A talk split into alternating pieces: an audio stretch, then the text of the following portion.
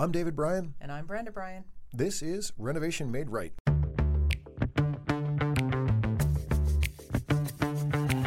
If you're considering a remodeling project now or sometime in the future, Renovation Made Right is your single source to help guide you through getting the project you want and an experience that you'll enjoy. Renovation Made Right tackles topics that range from how to select the right project and contractor, to tips on surviving the remodeling process, to best practices for kitchen and bath design. We have over 30 years of experience in the industry and are owners of the well established design build remodeling company Black Dog Builders in Salem and Nashua, New Hampshire. We're sitting down with industry professionals to tap into their experiences and insights so we can equip you with the tools you need to make your own project a success. Welcome back again to Renovation Made Right. I am Brenda Bryan. And I am David Bryan. And we are very excited. Brenda's yet lackey. again. Yes, you are my lackey. Thank you. You're my straight man. Yes. Um, so we are going to be doing another Q and A section session, excuse me, today, um, because again, we are looking forward to talking about what you guys want to talk about. So if you have questions, please email them to renovationmaderight at gmail.com. Let us know what you're thinking. Um, of course, you can always Google your question and get an answer, but ours is always going to be better, more exciting, Yes. and more entertaining. Why would you want to ask the Google when you could ask the David and the Brenda? Exactly. It's always going to be better. So I will kick off by reading the first question. And David, you can answer it or you can punt to me if you don't know what the heck you're doing. I- All right. So, well, so let's just so- punt right now. right? so Sarah A. in Portsmouth, New Hampshire asked, I'm trying over time to make my home more efficient and eco-friendly. I want to replace the toilets, but there are so many types and costs. Obviously, I also want something that will actually flush what it's supposed to. Ahem. Ah. Uh, can you recommend a product that will work well but also keep our water consumption down? Is, you it, know is it Sarah, you said? this is Sarah A. in Portsmouth, New Hampshire. I actually want, um, not that I want to leave you hanging, Sarah, so we'll answer it quickly, but um, we are going to have a guest on probably next recording session of um, somebody from a plumbing supply. Or, Yes, from uh, from the Granite Group. We're going to have um, our rep Mitzi from the Granite Group on uh, at some point in uh, in you know one of the next few shows. So, Yeah, exactly. but she this- will actually probably give a better answer to this, but I think we can give you the short answer, and then maybe we'll we'll tee this up for her and see what she has to say too. That sounds good. So one of the things that's been interesting in the plumbing world, and I think it's probably a, it's a challenge on some level, is that as they as the as plumbing fixtures aspire to become more and more eco-friendly, and eco-friendly is almost exclusively uh, defined by using less water, Right. So whether that's a faucet, a shower head, or a toilet, the less water they use, the more friendly they are, right? But obviously, you know, there's, there's challenges on both fronts, right? On the shower front, you want to feel that pressure and enjoy the shower. Right. On the toilet front, you don't want any left in the toilet, right? Right. so, you know, the- our the old toilets in the houses we grew up with would flush with like three, three and a half gallons of water, and and nobody would think a thing about it, Right. right? And and and they generally uh, moved whatever liquid or solid waste was in the toilet and would get rid of it. Um, but a lot They of those It would take a long time to refill back up. They sure do. So you know that's the advantage of the newer toilets is that you you can flush them and then you can flush them again relatively shortly thereafter. well, yeah. But the truth is that um, they've now done such a much better job at at, fl- at developing the design of the toilets. I think uh, toilets that we had back back in the day when we were kids, uh, Which was they- a long, long time ago. they flushed well, but mostly not because of good design, but just because of volume of water. Right. Right. So as the restrictions have gotten tighter and tighter and tighter, and you go from a, a three-gallon toilet to a three and a half gallon toilet to uh, you know a, a 1.6 gallon or 1. Point, you know 8 gallon toilet um, to a 1.28 gallon toilet. So today the, the toilets are typically 1.28 gallons. Right. Um, what that's required is the manufacturers to become better about the way they design the inner workings of the toilet. P- typically, what they refer to as the trap, right? So there's a there's a trap in the toilet. You don't really. It, it, sometimes you'll notice it or see it because you can look at the side of the toilet and you'll see how the contours work of the of what essentially is the It's like a little squirrely looking thing. right. It looks Yeah. like an intestine, right? Yeah. Kind of, right? Mm. Um, That's and right. uh, and so Form follows function. right and I don't know. This is gross. more fancier toilets don't. You'll actually that, that part of it's sort of enclosed and you can't Meryl's making a terrible face Yes, over here. Our yes, she producer, she's making a face like, Yes. "Ew, you guys, cut it out." All right. Can, can, can we talk about the toilet I'm function sorry. here? I'm sorry. I got I got carried away. Right. Every every uh, every Costello needs its Abbott. I get right. Exactly. So, or every Abbott needs their Costello. Exactly. Go Costello. Right. Uh, Who's on first? uh, so. The, so that's the deal. The deal is that the manufacturers have it to get better over time, and so consequently they have better engineering, better design, and they do things differently. Like they'll actually, uh, you know, how the outside of your toilet is what they call glazed, right? So it's the nice, clear, shiny, washable white surface or whatever color the fixture might be. Well, they can now do that on the inside of the toilet in the trap, right? So the trap is actually a glazed trap, which means it's smoother and and, and has less friction, right? stuff, right, And yeah. so, you know, so today I, I think that's what you want to be looking at, and you can actually take it one more level, and there are multiple models on the market now that actually offer two types of flushes in the same toilet. Yep. Right. So, and I don't don't I can't tell you. I'm sure Mitzi could tell us the actual gallon Gallons, consumption, right? But, there's the number one flush and the number two. Flush. Right, for and solid- The number two uses right. twice as much water as the number one. Right, for solid waste or for liquid waste, right? Yep. And um, and all the manufacturers are now tr- sort of having to um, hold up to the same standard. So manufacturers now are there's a certain it's a product they call miso paste. It's very it's like a very thick material that they use, and I thought they that was like used in cooking. uh, no, well it might be, but it, but it's the paste that they use to emulate solid waste, and you have to be able to get a certain Yeah. amount of that solid waste through, and that's what the manufacturers sort of use as a standard to. That's just repulsive. Uh, but hey, but it, but it- you you want your toilet to flush, right? Yeah, so that's um, so that's what uh, that's what helps. So at any rate, um, you know, I think. Uh, and and not all toilets are created equal for sure. So be careful as I would actually look at reviews. I would look at consumer reviews and consumer comments on on fixtures as you're looking at that um, to uh, to make sure that the manufacturer you're working with has in fact done a good job developing a low consumption toilet Right. because they're definitely not all the same. But again, we'll bring this up with Mitzi again Right. um, next time we talk to her, and she'll probably give some even uh, better input. So I'm going to read this next question mostly because I just read it and I'm not going to be able to answer it. So since I'm just going to get a little word in edgewise every once in a while. Awesome, do it. So it says, I have lived in a very old house built in 1790. That is a very old house for about 30 years, and there has always been a slope to the floors. Nothing is level. It was obviously there when we moved in, but it seems to be getting worse on one corner of the house, and I want to fix it, but I'm also concerned about what's involved, what it'll cost, and what I should expect in terms of improvement. Any insight? So great question. Um, and who are we Oh, talking that's to? that's uh, Jen in Salem, Mass, which is known for a lot of old homes. It is. It is. So, Jen, I'm sure you, I'm already probably preaching to the choir here, but part of what you get when you get an old home is sloping floors, right? And so I'm sure that was part of the charm, Don't drop your marbles. right? so I'm, I'm sure that was part of the charm that appealed to you about the home. And if you know, for people who you know, for the for the engineer who wants things pristine and everything perfect, that's not the right house for you, right? So obviously for you, you bought the house; it was the right house. Now you're concerned about the potential for current changes going on, and I understand that. Um, when you if you believe that the house is can, is now shifting first of all something probably has changed if the house is is been on the on this earth since 1790 i think you said um, in order for it to it, is settled as far as it's going to settle in all likelihood. And in order for it to settle further something an, a variable has occurred that is now different whether Yeah, that maybe means the water table. Exactly. Or, right? Whether that means you've got a, a high groundwater, maybe that means you know one of your neighbors had done something landscaping wise that has now impacted the way your property is shedding water, Mm. and now your water, your, your ground may be more, uh, maybe softer, maybe more likely, or maybe it's you know you've got you've got a freezing problem uh, that you didn't have before that's having an impact on your foundation. But the long and the short of it Or is, maybe you're having, you know, because these are sills we're talking about very often, and maybe you're having an insect problem that is a more Perfect. That's exactly right. Right. So, um, and and so if that's the case, then you know obviously what you want is a qualified professional to come out to your home and and do an exploration of things. And if and if you have sort of a baseline and you can say, hey.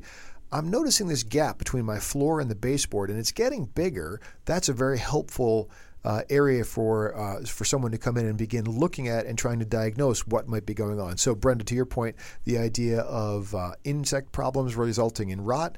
Uh, that's a very likely source of that problem. That's a relatively straightforward fix, right? Now, you need to be working with someone who is comfortable with taking apart, temporarily supporting, and then putting back together an old home. That's not everyday carpentry. That is restoration carpentry, right? And and important. So you need the right people to understand what's happening.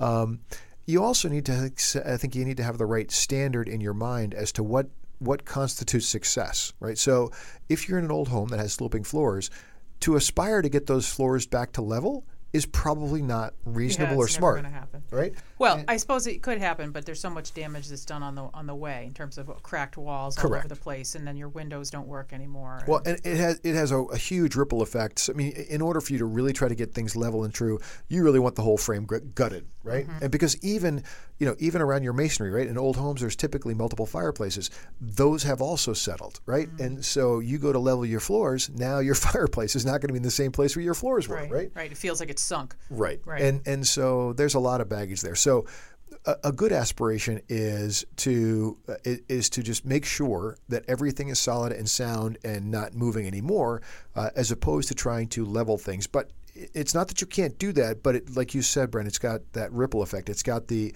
um, you know, when you're jacking up a floor, uh, and you're the carpenter that you're doing it, and you've got you know five jacks working simultaneously, and you're taking a couple of cranks on each one or a couple of pumps on each each hydraulic jack, um, and then you hear sort of a loud bang somewhere.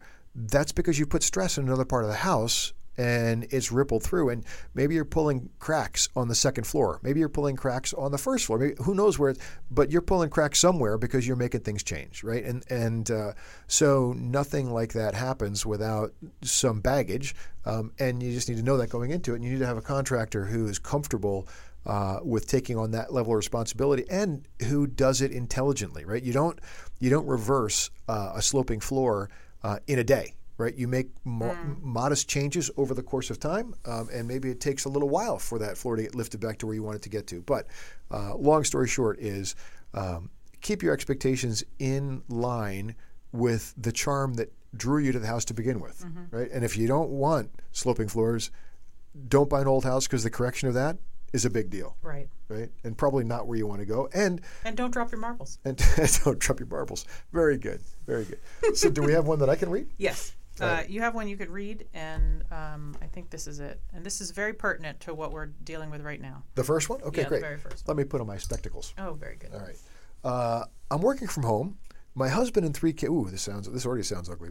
Uh, I'm working from home with my husband and three kids, ages seven, nine, and ten. During the COVID outbreak, we're here. This is real, right? Uh, they are driving me crazy, and maybe this is just a knee-jerk reaction, but I'm feeling like we need a bigger house or an addition. Our winters are hard here and long, and I'm terrified of still being locked up with them next January. Um, our jobs are safe for now, at least. So I'm feeling like we could invest a bit in our home. Um, what's uh, what affordable thing can I do to get my kids out of my hair? I am going nuts. Gretchen V. Uh, from Syracuse, New York. So Oh, Syracuse. Yeah, the win- winters are super Those are- there. those are long and deep. Those are some really bad winters. Yeah, Yeah. I can see why. Like you know, luckily it's May and you can send them outside. But, but yeah, come uh, come the winter, you're not going to be want to stuck with them. Be stuck with them again. Right. So yeah, obviously there's a few things you can do. You could move. I mean, people are still selling houses and still moving, right? You could move to that bigger house, and that might be. Um, the easiest way to deal with this. But on the other hand, if you like your neighborhood and for the most part you like your family, except right now when you really hate them. I noticed that you said um, I, I'm living with my husband and my three kids. They are driving me crazy. So I'm not sure if you're talking about your husband or your kids or just all of them, but I expect it's all of them. So probably the quickest and least expensive way to go if you have a basement, if possible, is to finish your basement. Um, that would be I, that would be my first stab because there's a couple good reasons for that. Um, one, you're on a separate floor, which means you can close the door and the noise stays down there, which is really nice.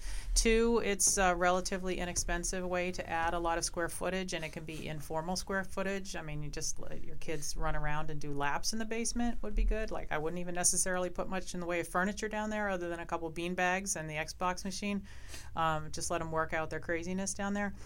Um, and three, you can actually have it done probably relatively quickly. It's a pretty short turnaround project. Um, and additionally, uh, the people working on it don't really have to come into your home. If you have a bulkhead, for instance, they can come and go through your bulkhead. So you can be um, separated from that work and, and keep your family safe at the same time the work is going on. So that would probably be my best suggestion um, in the short term. Obviously, additions are always an option, but you're talking about a much bigger, much more expensive project and much more um, extended timeline. So it really it, it depends. But that would be my that would be my suggestion. Very good. I, so I, I, I agree with you. I think basements are a great solution. We will ultimately end up doing another show uh, that is a basement related show, and uh, and we will jump into that. Okay, so we got one last question we can get to today, and it is from Lizanne L in Andover, Mass. Um, and this is her question: What's the what is the value of replacing siding on a house? We have cheap vinyl siding now, and we're trying to decide if it's worth it to replace it when we replace our windows, so we get a better thermal package. However, knowing that we're probably selling the house in 10 to 15 years and the windows cost so much, we are questioning the value of that investment. And the whole question about replacement windows has been a difficult one for us, questioning doing cheap vinyl versus wood versus choosing for um, and choosing for aesthetics. So right. lots of questions rolled in there, but Yeah. yes, basically exterior remodel. Okay, great. So that's a, a bunch of variables or a bunch of issues to talk about in that in that question, which is great. So let's see if we can help out. Um, so the first thing is, I think you need to be guided by by uh, initially what's going on in your neighborhood, right? So if you're uh, the the the kind of siding choice you finally end up with should be in somewhat tied to and related to what is the norm in your marketplace. So as an example, in some neighborhoods, if every home in the neighborhood is a wood-sided house with, you know, nice exterior trim details with paint and you choose to put vinyl in, you may actually devalue your house because vinyl siding is not as appreciated in that market, right? Conversely, in another in another area, uh, you know, adding vinyl siding uh, to bring up the aesthetic view, value of your house in some markets will increase the value of your home, right? So, so it's very, it's very much um, a geography specific and sort of market specific answer. Okay, now we drill into the other side of it about the envelope of the house and how we're, how we're making the house more efficient generally speaking, um, I'm not a big fan of looking at siding as doing much in either direction, pro or con, for that. Wrapping the house, uh, so often they'll, they'll put on this like very thin foam board. If they're taking vinyl siding and going over old siding, that foam board actually serves more to give them a smooth substrate to install siding than it really does to add R value. What do you mean going over old siding? Like if it's a wood siding? Yeah, so very often uh, vinyl siding goes directly over old siding and covers up old siding, which is not always a great thing. I'm a bigger fan of stripping right down to the base layer, but that's not it's not it's commonly not done. It's commonly covering up old siding, right? Um, and and so so there's baggage around that, but um, and, and this would actually one of the one of the pieces of the question in here also speaks to efficiency of your home, right? So I'm going to take a, a minute and do a little detour, and we'll eventually do probably a whole show on efficiency and thinking about just like we'll do a whole show on basement finishing, um, because those are popular topics. But the very first thing to consider as you're thinking about where you want to invest money in your home to make it more comfortable is actually not windows or doors. It's actually in your attic. It's actually hiring a, a quality insulation contractor to come in and air seal your attic and then put additional insulation in, making sure you're maintaining good ventilation. So, air sealing first and then high R value. And I, when I say high R value, I mean like an R value that is north of an R49. An R, R49 meaning, uh, and, and even up to R60, right? That's uh, that's that's a really good way to do that. And then the then the the tie into this, without getting too deep into the uh, to to the whole home performance thing, there's this concept called the stack effect. And in home improvement or in, in weatherization, the stack effect basically means that in, in a multiple story home, uh, you, uh, even, even in a single story home, I should say, what, what homeowners do in the wintertime is they heat their air. And then when they heat their air, the, the, the hot air rises and pressurizes the upper level of the house, which is the exact reason why I say air seal first, right? So you want to, when you pressurize the upper level of the house, the air is now looking for places to push through against the ceiling, right? And it It's like a hot air balloon going up. like a hot air balloon, and it Right. finds those areas of air. uh, It finds those areas to escape all over your house, right? So, if you air seal before you insulate, you are plugging up those holes for that air to escape. However, you can never make it perfect. So some air is still going to escape, right? Now, you obviously know that you can't live in a vacuum, right? So uh, by the fact that the air is escaping, it means somewhere else in your home the air is leaving, or I'm sorry, the It's air is coming coming in. in, right. The air is coming in, right? So it creates pressure at the top, creates a vacuum at the bottom, right? And so where your house meets the foundation, uh, is the other area of greatest leakage, and it's the area where the air is being drawn in. So while your air is escaping up high, it's getting replaced by air get, getting drawn in at the base, and then or you- like leaky windows through well, there, right? But no, not leaky windows are actually second, or I'm sorry, the, the last part of it. So, the, so the first area to attack is your attic. Your second area to attack is your basement, and the third and final area to attack is the center. So ABC, attic, basement, center, hmm. right? Because while the attic's under pressure, the basement's under negative pressure where the air is being drawn in, the center of your house is actually fairly neutral, hmm. right? So it's neither being pressurized nor depressurized. And so consequently, although windows can definitely do well to improve your home, they're not the first place that I look. The mm-hmm. fir- they're, they're actually the last place I look. If you want your envelope to work as well as it can, windows are certainly an important part of that, but they're not the only part of that, and mm-hmm. they're not the first part of that, right? Mm-hmm. So, and they're also, by the way, because the windows are the most expensive solution, they also have the lowest return. Right? So insulation work has the highest return value because relative to the cost of windows, it's a lot less. Right. Right. And Right. it, and it helps cut your heating bill down and improve your comfort because it also reduces drafts and so forth. Right. So now, having said that, um, if your windows are shot and they don't operate well and they require more maintenance and you know you, you have to you have to deal with that, that's another compelling reason, not just energy, that you want to look at window replacements, right? And so um, then it then I'm going to go back to the siding discussion and say your choice about what window is right for your home can also be somewhat driven by what's going on in the rest of your neighborhood, right? So if your neighborhood has uh, homes of similar value that also have uh, higher performance windows or um, typically windows that might be, uh, you know, a- maintenance-free exterior, but maybe a wood interior, or if your interior finishes are stained, that may drive you toward choices of, of a wood window. But I would encourage you that no matter what you do, um, unless you live in a historic home that's you know that, that that's got a lot of specific requirements, I'd encourage you to be looking at a maintenance-free exterior anyway. You you may you may be very happy with a fully vinyl window, um, which are typically less expensive and can still perform very well, but you may also be happy with be happier with a wood window um, that performs really well, but can also come with a maintenance-free exterior Right. right? So uh, there's lots of we we could go on about that one question all by itself for quite some time. There's lots of variables to consider, um, but if you're thinking payback, definitely don't look to your exterior to make that happen in the most meaningful way, um, and uh, and then be careful that if you're all going to do vinyl siding, that if there are some problems with the house, like current rot problems, those need to get fixed first. You don't want to you don't want to cover those problems up with Yeah. vinyl siding. Vinyl siding should not be a band aid. Unfortunately, it often is used that way, but that's not the best solution for you for the long term. Right. All right. Yeah. So I hopefully that good. helped. Yeah. So that's all we have time for today in terms of questions. So we will come back to it. We have a few more on our list that we will get to, and we're going to try and round them out into our regular shows so that we're answering maybe one question in each show. Yeah, that sounds good. Um, that's our plan. So please keep them coming. And if we find that we're getting a whole stack up of a lot of questions, we'll do another show with just questions again. Excellent. So this is Renovation Made Right, and I am Brenda Bryan. And I am David Bryan. Thank you for being with us. Take See care. you next time. Thank you for listening. Be sure to check out the show notes on our website, renovationmaderight.com, and follow us on social media at Renovation Made Right. Don't forget to subscribe, and if you like the show, leave us a review.